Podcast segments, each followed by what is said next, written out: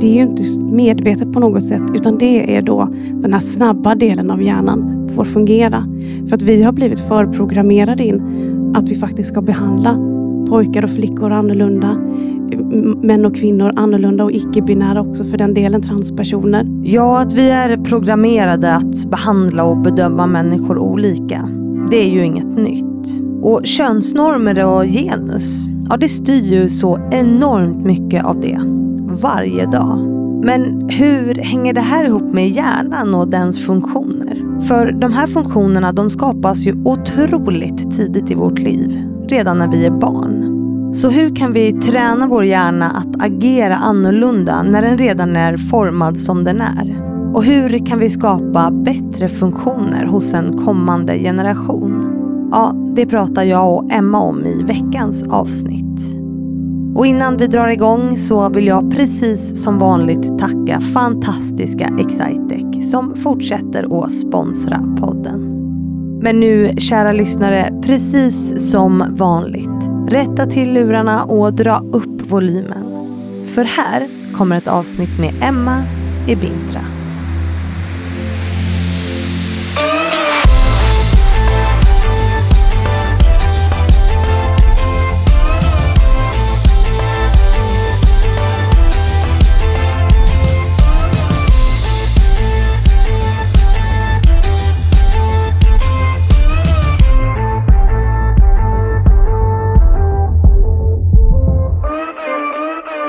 Vi säger varmt välkommen till Emma i Bintra. Säger man så? Ja, men precis så säger man. Säger jag rätt? Vad är det för konstigt efternamn? Oj, det har jag hittat på själv. Du har gjort det? Ja. Ja, du har liksom bytt och bara Jaha. kommit på det själv. Ja.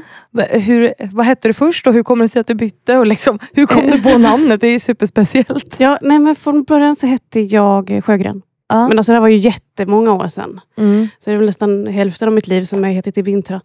Mm. Nej, men jag ehm, ville egentligen att det skulle vara lite, lite nordiskt på något sätt. Mm. Så att jag hittade att det var något träd, något fornnordiskt träd som hette ebinatra. Och så gjorde jag om det lite grann. Okej. Fast det låter inte så svenskt överhuvudtaget. Men eh, jag gillar det. Hur kommer det sig att du ville byta efternamn? Eller liksom, vad var anledningen till det? Men jag tror inte jag kände mig som en Sjögren. Nej.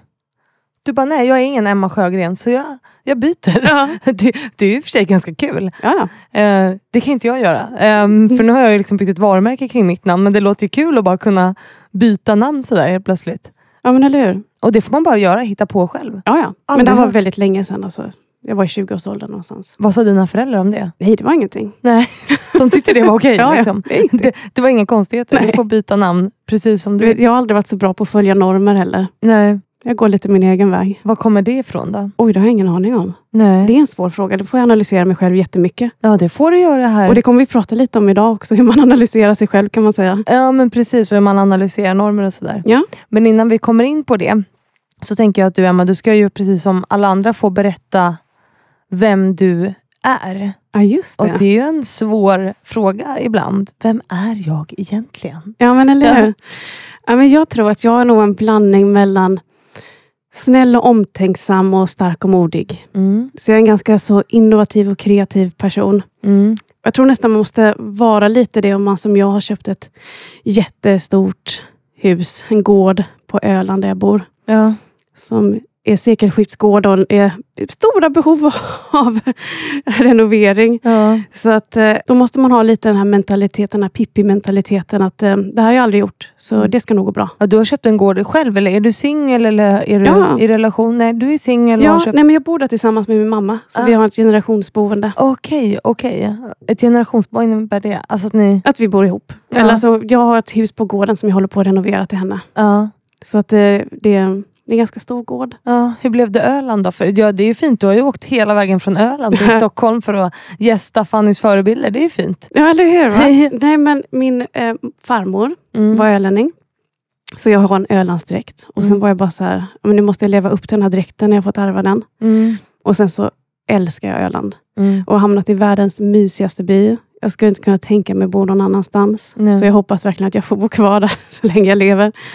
Nej, det är helt underbart att bo på Öland skulle jag säga. Ja, för du är ju inte, du är inte från Stockholm. Var bodde du innan? I typ... Jag är uppväxt i Kalmar. Ja, men det har man. Jag skulle säga Mm. Kalmar. Men, Ja.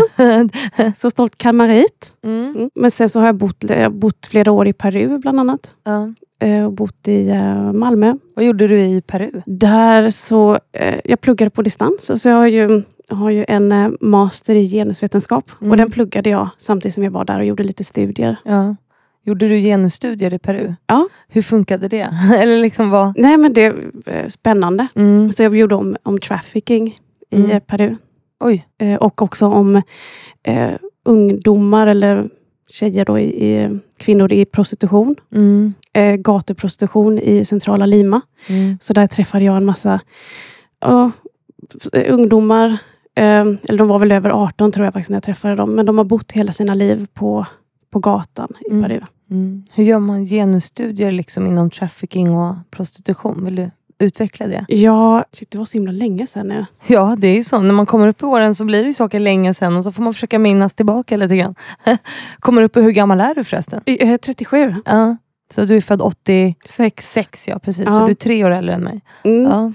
Nej, men jag gjorde intervjuer. Mm. Och sen så gjorde jag, eh, om jag kommer ihåg rätt, innehållsanalys på vad det är de berättar för någonting, vad de pratar om. Mm. Så mycket där, jag har fokuserat mycket på sociala normer Mm. och också på hur, eh, hur olika normer påverkar oss. I, eh, ja, som där i, Peru till exempel, hur koloniala normer också påverkar människor och normer kring hur vi ska agera, Mm. vad som är bra, vad som är dåligt. Status och makt, alltså Mm. lite sådana saker. Men och hur, eh, liksom, hur påverkade, eller hur hänger genus ihop med trafficking och prostitution? Var det någonting du tittade på? Eller liksom hur det... Jag skulle säga att allting går att se med genusglasögon. Ja. Precis allting i samhället. Så det är inte något så... Nej. Det, går, det går att se överallt. Det går att se. Men hur fick du tag på de här kvinnorna? För de måste ha kommit ur det eller var det... Nej, nej, de bodde på gatan. Ja. Jag hade en, en kompis som också bodde på gatan, som eh, var min guide. Mm. Så vi gick eh, och träffade och pratade med olika kvinnor. ja. Om, och ställde frågor om deras liv och Ja, vad de gjorde. Och, Ja. Vad fick du höra då? ja men mycket handlade om att em, hur de såg på sig själva, hur de såg på prostitutionen. Mm. Att det var ett behov av dem att göra det. Men de kunde också prata om att det var ett behov av dem för att de var tvungna att köpa en mobiltelefon. Mm. Eller eh, tvungna att köpa olika saker. Som också handlar mycket om hur, hur man ser på, på status. Mm. Eh, och ett statussystem där kön bara är en del och sen så ras är en annan del. Så det är en väldigt så här, rasism blandat med sexism kan man säga. Ja. Och eh, också i liksom ett slags kapitalistiskt system. Så ju mer, till exempel, om du har en fin telefon så kan du öka i statusen Mm. i liksom ett klasssystem kan man säga.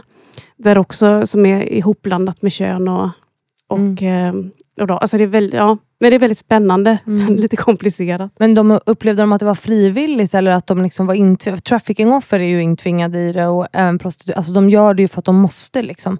För att de inte får andra jobb eller hur? Alltså jag gjorde två olika studier. Så det ena handlade om, det som handlade om trafficking var en annan sak. Mm. Det handlade om hur, hur trafficking-offer i eh, Peru faktiskt inte följer de här internationella lagarna. Eller så här, inte så. Utan att internationella lagar säger att trafficking-offer ska vara på ett visst sätt. Mm. Och det, så såg det inte ut i Peru. Nej. Och eftersom att de inte såg ut så i Peru så blev det väldigt svårt att kunna... Eh, att det fanns en risk för att de fall under eller förbi de här internationella lagarna. Att de inte blev definierade som trafficking-offer fast att de är det. Mm. Så det var en studie. Den andra studien handlade om att prata då med, med eh, ungdomar då som har bott i, på, eh, eller fortfarande bodde då på gatan eh, i centrala Lima. Mm. Och där handlade det mycket mer om att, att de pratade om att det fanns ett behov eller att de på något sätt hade blivit Alltså känt sig tvungna att gå in i det, att det var mellan att eh, snatta eller att prostituera ungefär. Mm. Det är liksom de valen man har så att säga, Ja. för att överleva på något sätt. Mm. Ja, det är ju supertragiskt. Men det måste ha varit en häftig upplevelse. Ja men absolut. Alltså även om det är sorgligt så är det lär man sig ju ändå någonting av det. Liksom, och tar med sig livserfarenheter ifrån från det. Vad absolut. känner du att du tog med dig från, från det? Men jag har tagit med mig väldigt mycket från det. Mm. Och väldigt mycket från min tid att bo i Peru också. Jag bodde där ungefär tre år totalt. Mm. Och Det handlar mycket om hur vi ser på oss själva och hur vi påverkas av olika normer. Både liksom historiskt men också det som bara... Det, inom så här, det koloniala studier, jag vet inte, känner du till någonting om det? Nej. Det handlar om att man pratar om att det finns en slags kolonialitet. Alltså att kolonialismen, det var ju liksom en sak när vi bodde liksom, när, vi, när eh, västerländska länder kolonialiserade andra länder. Mm. Så, va? Men att det finns... Vad innebär det att man kolonialiserar andra länder? Om du Mm. bara förklarar hur det funkar. Att man tar makten över dem och, ja, och delar in dem. dem i grupper. Typ. Ja. Ja. Men eh, när det handlar om kolonialitet så handlar det alltså om att det finns vissa värderingar och normer som lever kvar. Ja. Som handlar om både att de kan vara rasistiska men att det kan vara sexistiska. Hur vi ser på, på människor Mm. ungefär. Mm. Så normer egentligen. Mm. Där västerländska normer överspeglar andra. Ungefär Mm. så. Så det, ja, mycket har jag lärt mig av Mm. det. Ja, det. Det förstår jag. Och hur man liksom sätter människor i fack och hur normer då styr Mm. det på något sätt utifrån Mm. kolonier. Ja, häftigt. Mm. Eh, Det måste vara en, en häftig erfarenhet på något sätt. Ja men absolut. Ja. Men du är född i Kalmar och sen Mm. så var i Peru, så hamnade vi där. Men du var också i Malmö. Var det för att du pluggade där? Eller? Ja, Mm. så där pluggade jag, eller pluggade i Lund rättare sagt, men bodde i Malmö. Så Mm. där har jag en eh, magister i mänskliga rättigheter. Mm. Och sen har jag pluggat en, en master i intersektionella genusstudier, eller vad man ska säga, från Ja. Linköping. Men den var på distans, så Mm. då kunde jag bo i Peru bland annat. Mm. Mm. Och jobba samtidigt. Och sen så har jag hittat tillbaka till Kalmar, Ja. där jag jobbar på en statlig myndighet. Och Mm. har jobbat de senaste sex åren som jämställdhetsstrateg och strateg för lika villkor. Mm. Och Det handlar ju om att eh, jag jobbar med att ta fram olika, hur de ska jobba för att kunna skapa en mer jämställd och jämlik eh, värld kan man säga. Mm. Och Det är väldigt utmanande och det är just i de här utmaningarna som jag har analyserat väldigt mycket kring hur vi tänker på, alltså vad är könsnormer? Mm. Vi pratar väldigt mycket om strukturer, eller hur? Ja. Det är väldigt mycket om hur strukturer är uppbyggda i samhället och hur de påverkar oss. Men även strukturer är ju en del av vi människor. Det är vi människor som skapar strukturerna. Mm. Så det som jag har försökt att göra nu då, för nu har jag då startat ett eget företag som heter Mm. Genuscoacherna. Mm.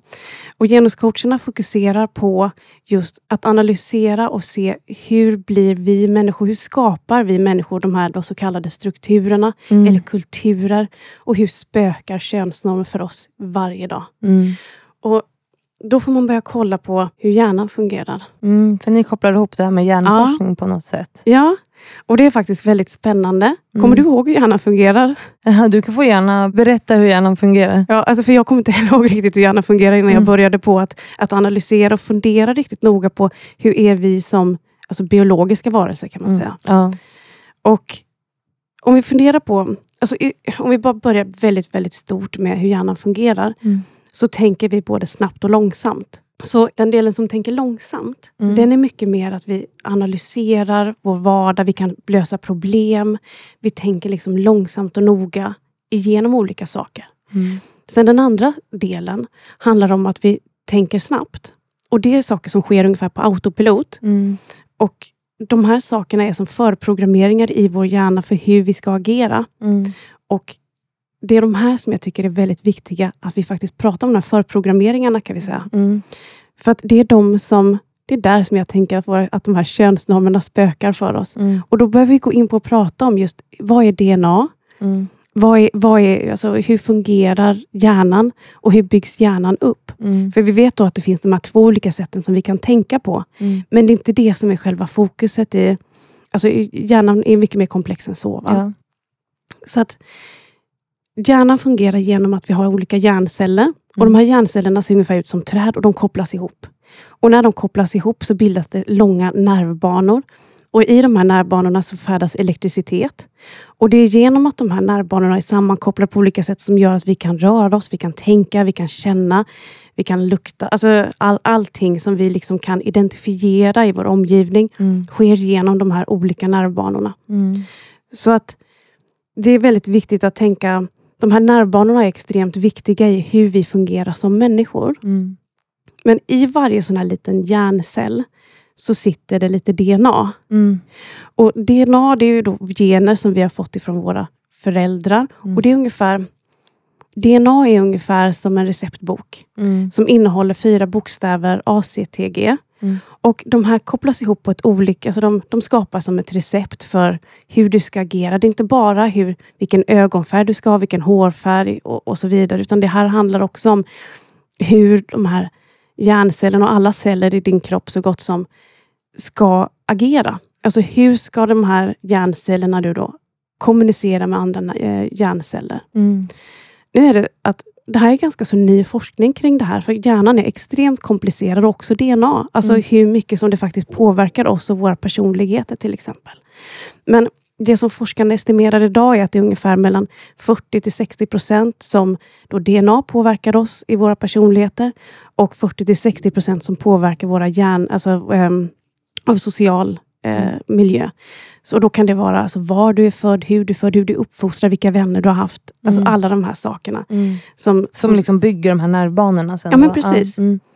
Och då kommer vi då till det stora, när, när, när får vi de här nervbanorna? Ja, men också hur mycket medärvt. Eller liksom, eh, för, det, för det vet jag att det kom forskning på.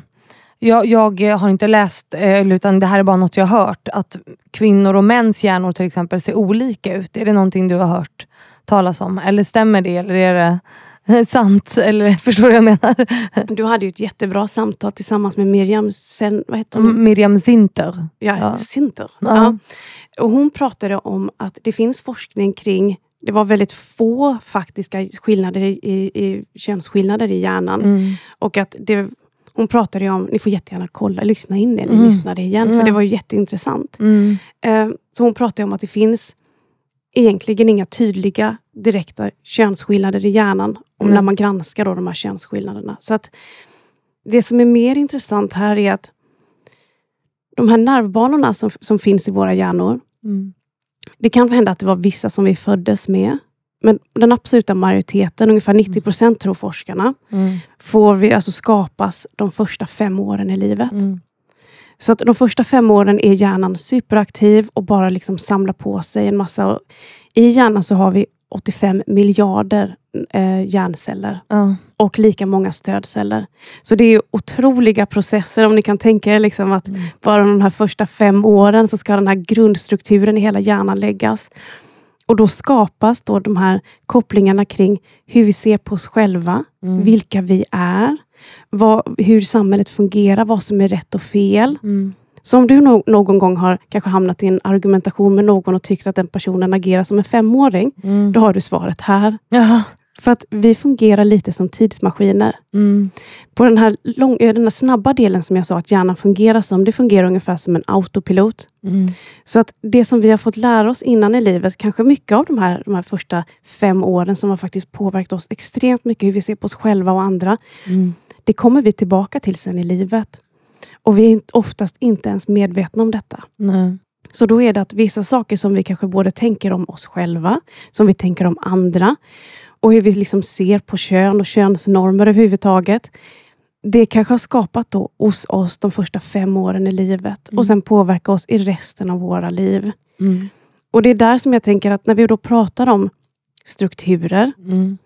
så handlar det ju om att, att när vi, vi har ju själva då blivit uppfostrade olika. Och det pratade Magdalena Andersson Ja. också om, när Ja. du pratade med henne. Ja. Eh, om att eh, det går att se, det finns ju forskning kring att eh, eh, förskollärare behandlar pojkar och flickor annorlunda till Mm. exempel. Och Det här är ju sånt där sätt att det är ju inte medvetet på något sätt, utan det är då den här snabba delen av hjärnan får Mm. fungera. Mm. För att vi har blivit förprogrammerade in att vi faktiskt ska behandla pojkar och flickor annorlunda, Mm. män och kvinnor annorlunda och icke-binära också för den delen, transpersoner. Mm. Vi har blivit programmerade in att kunna att göra det. Mm.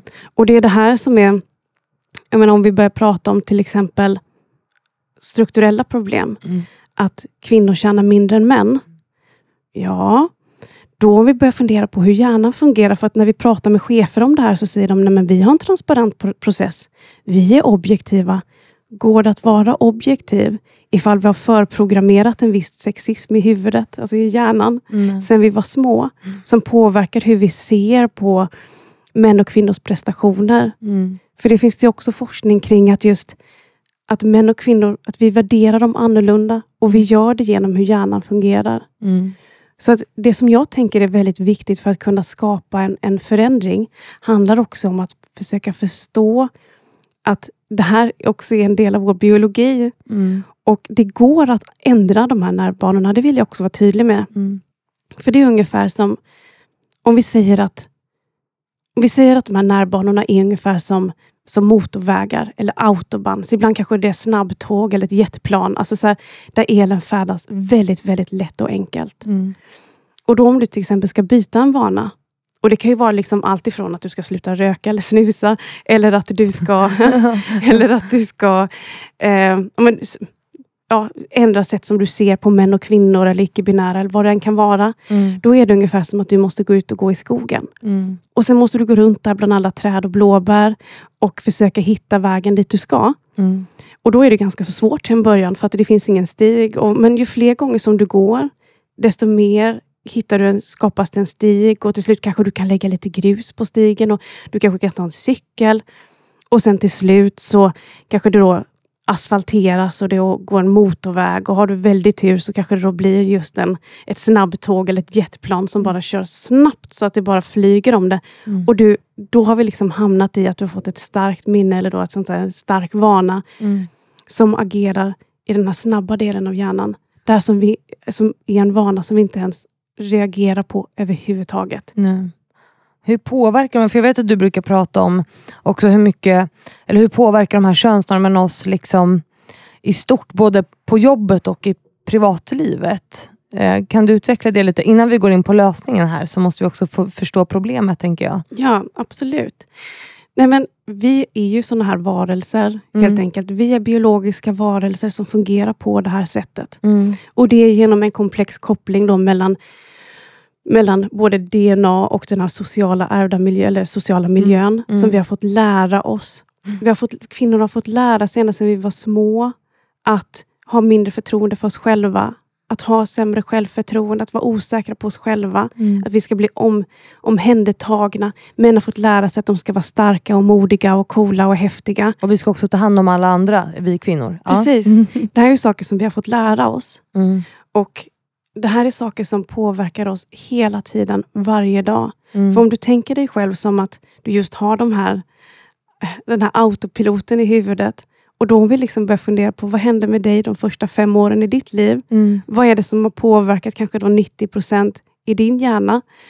Som påverkar hur du ser på dig själv och på andra. Mm. Då påverkar ju det här också hur vi är både i privatlivet och i arbetslivet. Mm. Och jag vill vara väldigt noga med att säga att det är inget fel. Det här är liksom inget fel. Nej. Det här är liksom så här, vi ska vara glada för liksom att, vi har, att, att vi är de personerna som vi är, eller hur? Mm. Jag är väldigt glad att jag har blivit uppfostrad till kvinna och att, att jag är väldigt snäll och omtänksam. Mm. Det är ju en del som jag har fått lära mig, eller hur? Mm. Mm. Och det är inget fel med det. Nej. Men att där det blir skadligt, Mm. det blir ju när vi tänker till exempel att vi kan vara objektiva och neutrala. När det finns delar i våra hjärnor som faktiskt spökar för oss. Mm. Och där de här könsnormerna då kanske spökar för de här, för de här cheferna som ska sätta lönen. Och sen så tänker de inte själva på att vi har fått lära oss, ända sedan vi var små, att mäns prestationer värderas högre. Mm. Och då när vi väl sitter i ett lönesamtal så är det så lätt för både, för både då chefen och medarbetaren att höja upp mannen och Mm. sänka ner kvinnan lite. Och det här sker omedvetet. Mm. Och det är det här som jag tänker att, att det får ju ekonomiska konsekvenser för kvinnor, Mm. det vet vi ju. Mm. Löneutveckling och överlag. Liksom. Ja. Ja, så att det blir ju helt... eh, De här individuella grejerna som vi gör skapar strukturen, skrap, skapar kulturen. Mm. Så att de här könsnormerna och den här strukturen har fastnat i våra hjärnor. Mm. Jag tycker det är intressant att du säger det här att det formas så tidigt och det vet vi ju liksom att kvinnor och män, eller pojkar och flickor föds ju liksom inte som de föds ju med snopp eller eh, mutta som jag säger, eller vulva eller skatten brukar jag kalla den för. alltså det är så här, och det finns ju såklart vissa biologiska skillnader, män är starkare och så vidare. Men, men jag tänker på min, eh, min systerson som är eh, uppväxt med två systrar nu, men han hade en stora syster och umgicks mycket med sina tjejkusiner eh, när de var små liksom och haft mycket tjejkompisar. Och han är ju vad man skulle kunna säga lite mer så feminin då. Eh, I sitt sätt att vara och vilka han umgås med. Liksom. Vad tänker du om, om det? Om att han, känner, att han agerar mer feminint? Ja, jag skulle säga det. Att han, och att han är mer mjuk och inte så här som normen och strukturen säger, så här pojkig. Du vet, slåss och så. Han är mer känslig och mer sådär liksom mer, eh, nu, nu sätter jag situationstecken tjejig, fast han är ju sig själv. Men förstår du? Hur gammal var han sa du? Nu är han ju 11, men han har ju Ja. alltid varit så. Liksom. Eh, prinsessklänningar när han var liten och han fick ju ha det. Liksom. Det var ju inga konstigheter så. Nagellack och... Men vad blir dina tankar när jag säger det? Ja, för det första så är det väldigt svårt att veta vad det som är eh, just biologi och DNA och vad Mm. det som är den sociala miljön. Mm. Det är väldigt svårt att veta och Ja. det vet ju inte forskare heller. Nej. Men vi vet ju att om vi säger att det är ungefär 50 procent Mm. av, oss, eh, av din lilla syster, så, eller han är inte så liten nu längre, 11 år. Ja. som är påverkad av den sociala miljön. Det är klart att han är påverkad av sina systrar Mm. och påverkad av vad han har fått, fått lära sig är också rätt och fel. Mm. Det som, det som blir problemet blir när vi värderar de här olika könsnormerna på olika sätt. Mm. Och när det blir att, eh, att det är fult att ha rosa på sig till exempel för att det är en tjejfärg. Mm. Eller att det är, det är då det blir ett problem. Det är helt Mm. underbart att din systerson agerar och är bara sig själv helt fullt Mm. ut. Men det finns ju också, de här normerna i samhället påverkar oss så mycket så att det är inte alla som vågar vara sig själv. Nej. Nej, så är det ju. Och jag tycker det är fint att han vågar det, att han får det. Liksom, för det är ju många föräldrar som säger Nej, eh, du ska inte ha prinsessa. Nu ska du till skolan, då ska du liksom inte ha rosa. Eller whatever. Alltså att det liksom inte är okej. Men om man låter, och det tänker jag är en del av det här du säger, hur vi utvecklar nervbanor och liksom, då, hur det formar hur vi beter oss, hur vi behandlar andra. Liksom, att I och med att han har fått leva ut det på något sätt och har sett sina det här är bara min så här, amatörkoppling i det du pratar om.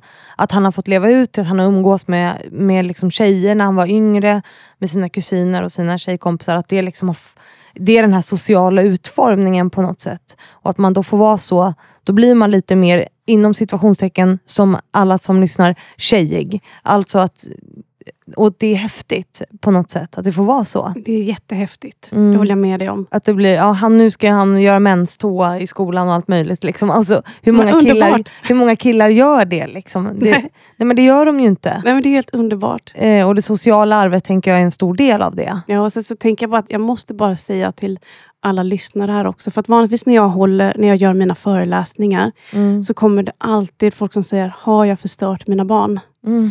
För det är just det där att när vi pratar om att de, att de här 90 procenten av närbanorna skapas de första fem åren Mm. och att det påverkar både självbild hos, hos barnet eller oss själva. Liksom att det har Mm. påverkat oss så extremt mycket. Mm. Nej, du har inte förstört dina barn. Nej. Alltså, det här är ju saker som sker i samhället som det kommer ta lång tid att ändra på detta. Mm. För att vi ska liksom ha en jämställd värld, då handlar det ju om att alla måste bli uppfostrade på samma sätt. Mm. Att, vi inte ska, att det inte ska bli någon skillnad mellan pojkar och tjejer. Alltså jag kan Mm. bara säga själv att när jag föddes, min pappa hade en sån här 10 kilos kamera och filmade min födsel. Mm. Jag tycker det är väldigt spännande att min mamma gick med på det. Det, kanske, det är därför det är så bra jag kan bo med henne, för att Ja. hon har så mycket tålamod. Va? Ja.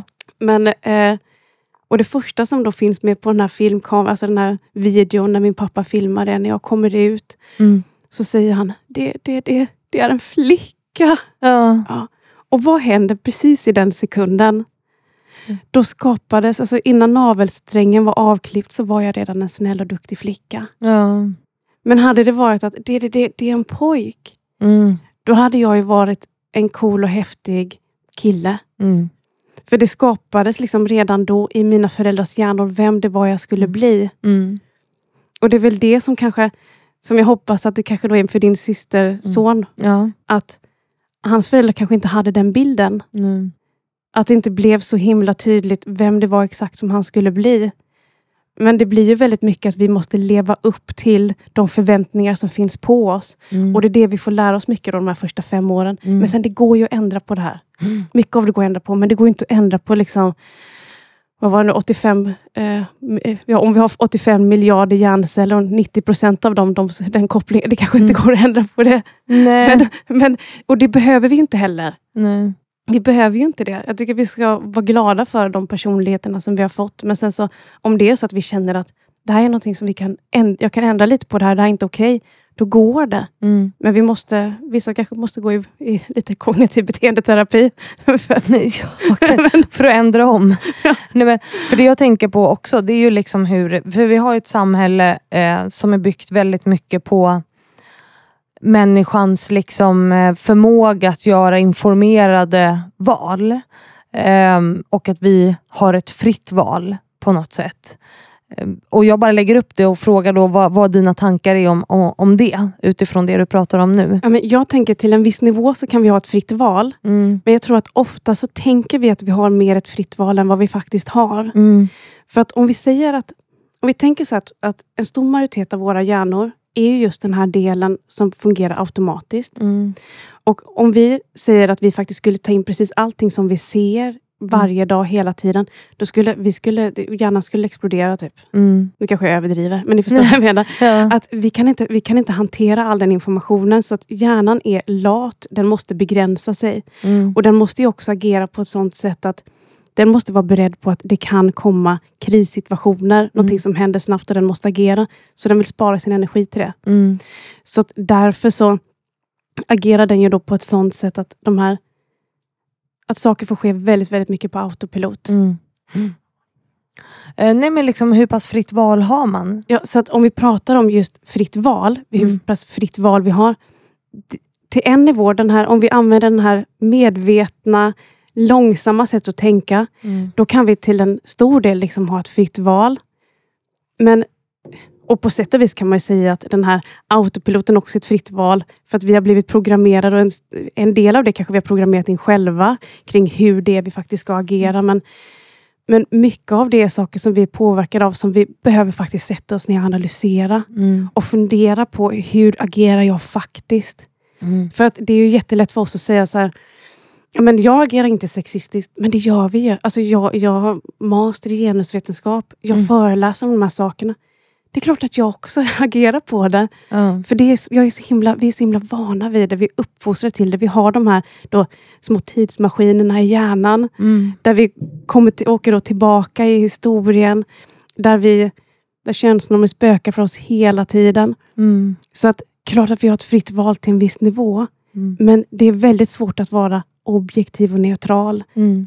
Om vi tänker på att hjärnan fungerar på ett sånt sätt att allting kan vi inte riktigt ha kontroll över. Nej. Och Jag vet att du brukar prata också om vilka positiva och negativa effekter det här har på oss. Och Det är också en fråga från min sponsor Excitec. Alltså vilka positiva och negativa effekter har det här på oss i livet, samhället? Vi kan ju börja med dem, för de negativa har vi ändå pratat en del om nu. Man har inte ett fritt val. Eh, man blir sexist, man blir rasist. Liksom, man behandlar människor olika, sätter dem i fack. Men vad är det positiva med det här då? Men jag tänker att vi måste ändå se oss själva som positiva varelser. Ja. Alltså, här, om vi skulle gå runt och tänka att könsnormer, att allting är negativt, mm. då skulle det också betyda att vi måste vara kritiska och negativa mm. mot oss själva. Mm. För stora delar av våra personligheter är uppbyggda på könsnormer. Mm. Och jag är helt medveten om att jag har inte varit den person jag är idag. Jag hade inte suttit här om det liksom inte var för att jag är påverkad av könsnormer. Nej. Och det är där det blir att, att om vi tänker på oss själva, våra personligheter, att det faktiskt är uppbyggt på det. Då tänker jag att då går det inte att säga att könsnormer bara är negativa. Mm. Men sen så är det det som är en väldigt negativ grej kring könsnormer, är ju hur det värderas. Mm. Mm. Och att kanske det, det, absolut största problemet med könsnormer handlar ju om att det som anses vara kvinnligt värderas lägre. Och också mm. det som anses vara icke-binärt och trans. Hur ändrar vi det då? för, det, det är ju, för vi säger ju också så att jämställdhet är ju när vi inte pratar om kön. Men det blir så himla svårt att komma ifrån. Alla är så här, när jag hamnar i samtal ofta så, så är det så här, men jag ser inte kön eller jag... Eh, liksom så här, jämställdhet är ju att vi inte ska prata man, kvinna. Och jag är alltid så här, ja absolut. Så här, vi är inte vårt kön. Men samtidigt så är vi ju långt ifrån där idag att vi inte kan prata om kön. Alltså vi måste ju göra det för att det är så pass stora skillnader i hur vi värderar och så vidare. Då måste man ju ta dra strukturer och normer till sin spets för att det ska bli synligt på något sätt. Vad tänker du om det? Nej, men jag skulle säga att vi ser kön precis hela tiden fast att vi kanske inte är medvetna om det. Ja. Om vi säger att i den här medvetna delen av hjärnan, Mm. där kanske vi tänker att vi inte ser kön. Ja. Och där tänker vi att vi inte behöver se kön. Men det är just hur de här omedvetna delen, den här autopiloten i hjärnan, Mm. hur den påverkar oss och den ser kön precis hela tiden. Och då blir det problematiskt när man säger att man inte gör det, tycker jag. Ja, det är som att, att- jag skulle säga så här, jag ser inte färg. Jo, jag ser färg. Ja. Och, alltså, så här, men när jag blir medveten om det kan jag också styra, förlåt, hur Nej, jag agerar. nej, men Men- jag tror faktiskt att ett första steg är faktiskt att, att börja fundera på hur hjärnan fungerar. Mm. Och Det här är ju liksom, det här är ju verkligen på en individnivå. Men om vi tänker på att alla normer, strukturer i samhället är byggda av individer. Mm. Och det är inte en individs fel eller liknande, utan det handlar om att vi är uppbyggda på det här sättet. Mm. Och för att ändra på strukturer så måste vi börja ändra på individer. Och vi behöver ändra på hur vi ser på oss själva och på världen. Mm. Så ett sätt tror jag är att faktiskt börja, börja fundera på hur hjärnan fungerar. Mm. Det är ju det första steget, tänker Mm. jag. Okej, det här är liksom biologiskt sett omöjligt för mig att inte se kön. Mm. Eller inte biologiskt, men alltså, det blir ju biologiskt för att vi, det är liksom en socialt konstruerat i hjärnan som gör att vi omedvetet agerar på det här. Mm. Så därför tänker jag att det är det första steget. Och det är det som jag brukar föreläsa om också. Mm. Alltså hur fungerar hjärnan och DNA? Mm. Och det brukar bli ganska mycket aha-upplevelser, du som levererar det. Ja, precis. Det är min, det är min grej. Nej, men så att, och det är jätteviktigt. Alltså just att förstå hur könsnormer faktiskt påverkar oss och hur Mm. de faktiskt lever i oss och hur de faktiskt spökar för oss. Mm. Det tänker jag är första steget. Mm. Sen det andra steget, det är ju faktiskt att analysera oss själva. Mm. Så till exempel när jag har mina längre föreläsningar så brukar mina, för, eh, mina eh, vad säger man, deltagare, så brukar deltagarna få analysera själv. Till exempel, vad hände mina första fem år i livet? Mm. Och där tänker jag att det är väldigt spännande att tänka också på att vi har ju förebilder, precis som Fannys Mhm. förebild här. Men vilka är, alltså om vi säger de första fem åren i våra liv, vilka var våra absolut största förebilder? För mig Mm. var det min mamma. mm. För vi lär oss ganska så snabbt att vi är mm, pojkar eller flickor. Och Jag lärde mig väldigt snabbt att jag var flicka. Då Mm. betyder det att min största förebild var min mamma. Mm. Sen fanns det ju andra, jag menar förskolan och mormor, morfar och farmor, farmor. Så här, att det fanns ju andra, men, men min absolut största förebild var mamma. Mm. Och hon, det här var ju då på mitten eller slutet där liksom av 80-talet. Mm. Och hon gjorde det mesta av hemarbetet. Mm. Hon städade, hon tvättade, hon handlade, hon lagade mat. Min pappa han var med att han lagade mat om man fick gäster. Mm. han grillade, Ja. eh, renoverade på huset och klippte gräset. Alltså såna där, så det var väldigt könsuppdelat. Men då tänker jag att det är också viktigt att gå tillbaka. Okej, min mamma då, som var född eh, 57, så slutet där av 50-talet, början av 60-talet. Hur hade hon? Hur var hennes liv? Mm. Hur var hennes första fem år? Ja, men då var ju min mormor hemmafru. Ja. Och hon var hemma och hon fixade allting. Det skulle vara städat och fixat när min eh, morfar kom hem från jobbet. Och Mm. Det var en helt annan... Den bilden som hon fick av vad en, det, det rätta sättet att vara kvinna är. Mm. Det var ju att man skulle ta hand om hemmet och barnen och det skulle vara fixat och fint. och Mm. Väldigt här, normativt på det sättet. Om vi tittar på min mormor, så hennes första fem år, hon fick växa upp med sin mormor, för hon var född utanför äktenskapet. Mm. Och eh, hennes mormor hette faktiskt Emma, så det är där jag fått mitt namn ifrån. Det är fint. fint. Eh, men, eh, och då tänker vi, Emma då, hon var född i slutet av 1800-talet. Ja. Så att, och då var ju inte kvinnor sedda som människor, de var Mm. sedda mer som barn. Och var under mäns förmyndarskap, alltså ungefär som Britney Spears. Mm. Det kanske har du väl hört talas om? ja, precis. Ja, men att, Det har vi hört. Free Britney. ja, men precis. Ja. Och det var ungefär så som det var för alla kvinnor på den tiden då, när min gammel, gammel, gammel mormor föddes och levde. Att, att hon var ju under hennes mans, eller först hennes pappas förmyndarskap, sen under hennes mans förmyndarskap. Och sen så vet vi ju, jag vet ju liksom ingenting hur den relationen faktiskt var, men hon, de var ju också bönder, så de var ju hemma och hon arbetade ju där också. Och sådär, Mm. Men just att det var ändå mannens lag, som, mannens lag, mannens, mannens ord som gällde. Mm. Och det är ju det som min mormor växte upp i. Mm. Nu var ju min, hon pratade så himla fint alltid. Det är ju därför jag fick namnet Emma, för att eh, hon ska vara så himla underbar och Ah. omhändertagande och snäll. Och det som anledningen till varför jag pratar om de här olika generationerna, Mm. Det handlar om att vissa saker går ju i arv. Ja. Så vissa saker, kanske vilka, vissa personlighetsdrag som jag har, saker som jag agerar, den här tidsmaskinen som finns i hjärnan. Mm. Det finns saker som, som då min gammal, gammal, gammal mormor Emma där, som var en del av henne som fortfarande lever i mig. Mm. Genom den här, de här olika sakerna som jag har fått lära mig är rätt och fel i min uppväxt. Mm. Och Det är det som jag tänker att det är viktigt att fundera på. Därför vi behöver bara gå tillbaka, så då, tre generationer tillbaka i tiden. Och sen så är vi där, Mm. när kvinnor inte ens hade någon rösträtt. Och visst, det händer saker hela tiden. Men vi måste vara medvetna om just vilka som är våra största förebilder i vårt, vårt liv och hur det påverkar oss. För det har påverkat oss extremt mycket. Så det tänker jag är viktigt. Ja, det är superviktigt. Och jag, jag tänker att du pratar ju om en annan sak eh, som ju också hänger ihop mycket med den här podden eller så saker jag brukar prata om och det är ju Eh, hur det här påverkar ungas val i till exempel utbildning. Eh, därför att till exempel inom IT-branschen som jag kommer ifrån så pratar vi mycket om att här, tjejer söker inte tekniska utbildningar och liksom, så att det finns en kompetensbrist. Det är bara eh, män som jobbar med tekniken liksom, och att det då blir ett gap. Eh, och IT-branschen har ju ett jättekompetensgap. Liksom, eh, så. Eh, hur, för jag vet att du brukar prata om hur vi ändrar det. Liksom, för vi vet ju att det inte är biologiskt att liksom, tjejer inte är intresserade av teknik. Ja, men precis. Jag, men jag, har ju, jag håller faktiskt föreläsningar om just könsbundna yrkesval. Mm. Och för, eh, eh, för just skolor så handlar det om, heter föreläsningen Välj det du faktiskt vill. Mm. Och där handlar det ju om just att, att prata om, dels behöver ju de här ungdomarna få veta hur hjärnan fungerar. Mm. För då helt plötsligt så bryter vi sönder lite de här föreställningarna om vad faktiskt kön är för någonting. Mm. Och hur, hur könsnormer påverkar oss. Det är jätteviktigt för dem att få veta det. Mm. Det är ett första steg, men sen också att förstå att det finns många saker som påverkar våra val av utbildning. Mm. Eh, och mycket av det, det handlar både om vad våra kompisar väljer, så det finns ett visst grupptryck.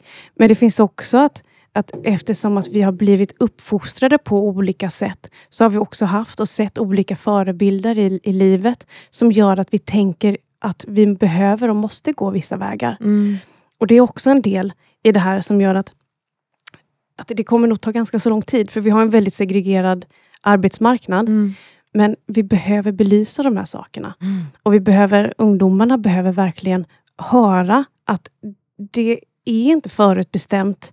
Nej. Det är inte bestämt att bara för att du är född med en skatt, eller med en, vad kallar du det för, killarna? Eh, ja, vad sa vi? Jag vet inte. Snopp? eh, eh, en spillevink? Nej, jag skojar. Jag vet inte. att det inte är förutbestämt Nej. vad det är du ska välja eller vad du, vad du måste göra. Mm. Att det faktiskt finns en mycket större frihet och möjlighet. Men sen så, det är klart att det är svårt att välja normbrytande, att ta normbrytande val. Mm. Det är jättesvårt.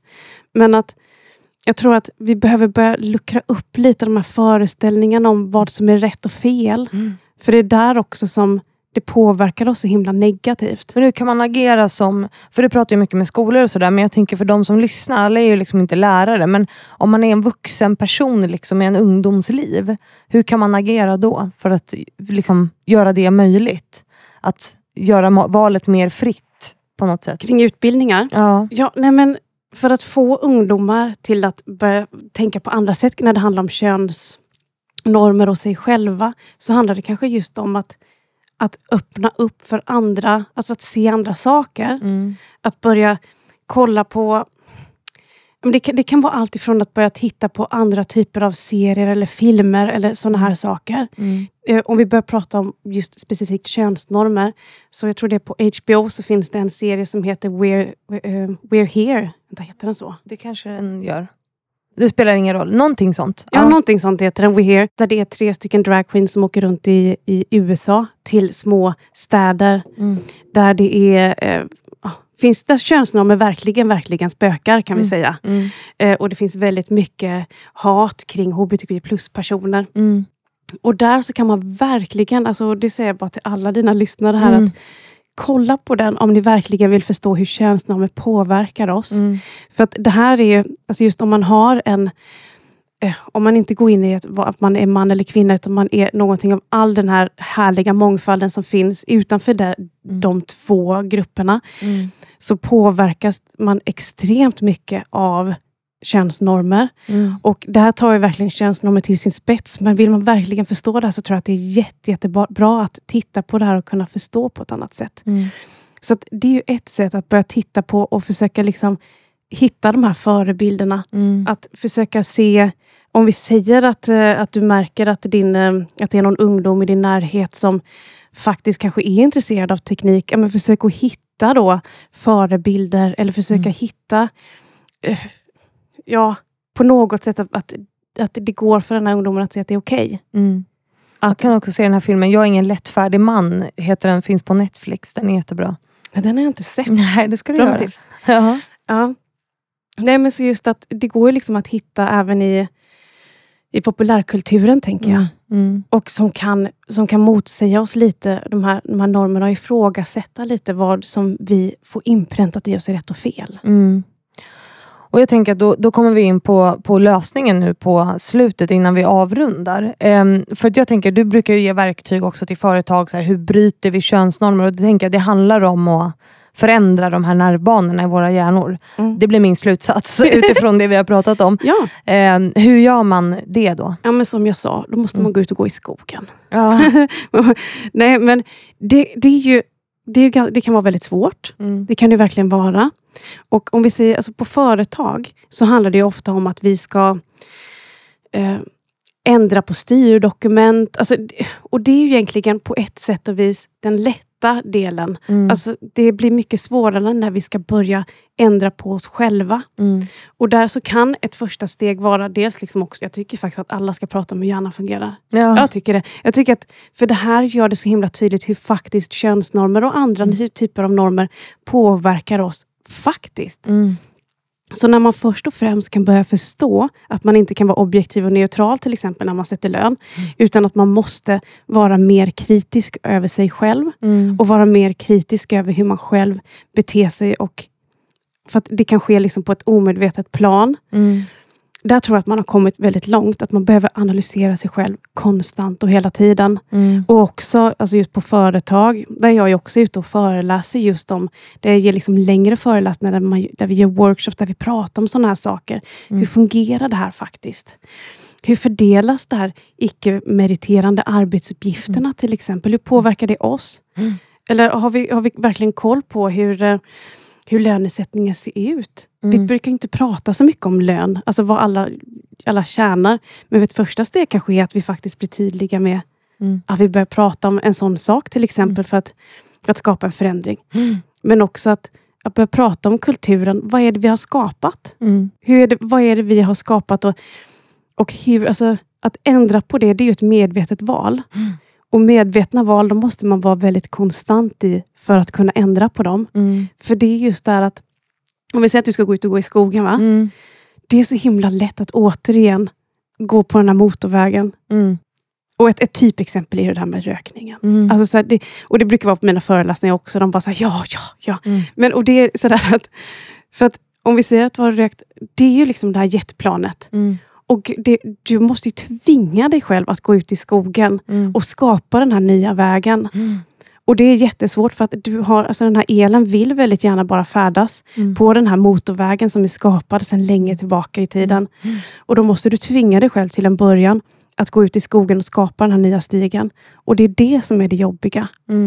Men, och då måste man göra det genom att just tänka långsamt. Mm. Alltså då måste man bli medveten om hur vi tänker och vad vi gör. Mm. Och Det kan vara väldigt jobbigt, men det är väldigt, värde, alltså väldigt eh, värdefullt. Och Mm. det kommer ju, när vi sen har skapat de här banorna, så blir ju det en ny vana. Och då Mm. behöver vi inte göra det igen. Men Förhoppningsvis. f- hjärnan är ju en muskel Ja. som man liksom kan träna upp och ändra Precis. på något sätt. Och jag, eh, jag håller på att skriva på min bok nummer två eh, och där skriver jag om eh, och har läst om alltså hur nyfikenhet också är ett otroligt bra sätt att liksom ändra om våra nervbanor i hjärnan. Att det får oss att, att göra det. Ja, men absolut. Och jag tänker att jag själv är ett bevis på det genom den här podden. Alltså jag har ju byggt upp mina nervbanor helt och hur jag tänker och hur jag beter mig och, och så vidare. Ja, och du har ju fördelen att få träffa så mycket intressanta människor. Ja, jo, jo men liksom att det är så att jag har suttit ner och pratat och lyssnat till andra. Genom Ja. min nyfikenhet så har min hjärna helt omprogrammerats. Ja, det är klart den helt har. omedvetet, alltså Mm. egentligen.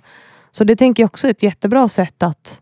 Ja, men eller hur? ändra. Lyssna på poddar, Mm. gör saker, utsätt dig själv. Och det är också så här, som jag brukar säga på mina föreläsningar också, om du märker att du kanske liksom har tendenser till att vara lite, jag vet inte, rasistisk eller att du har fördomar kring några, men se till gå ut och, och volontära någonstans. Mm. Där du kan, eh, där du kan utsätta, inte utsätta dig själv, men alltså där du får vara i en helt annan miljö. Mm. Där du får lära dig nya saker, träffa andra människor. Människor som du kanske har fördomar kring. Mm. Gå och träffa dem. Det är, visst, det, det är ett stort steg, men det är viktigt att göra det. Mm. För att just omprogrammera oss. Då. Ja, omprogrammera hjärnan Ja. och nervbanorna. Mm. Men du, eh, då tänker jag att vi ska avrunda nu. Ja, Eh, är det något du känner att vi har missat som du vill lyfta? nej, inte alls. Det var Nej. jättetrevligt att få prata med dig. Fanny. Ja, det var superkul och jätteintressant att du kom hit. Mm. Eh, så då säger vi tusen tack. Ja, men tack själv. Och tusen tack till alla er som lyssnat på veckans avsnitt. Jag hoppas ni får en bra vecka och så hörs vi ju på onsdag igen precis som vanligt.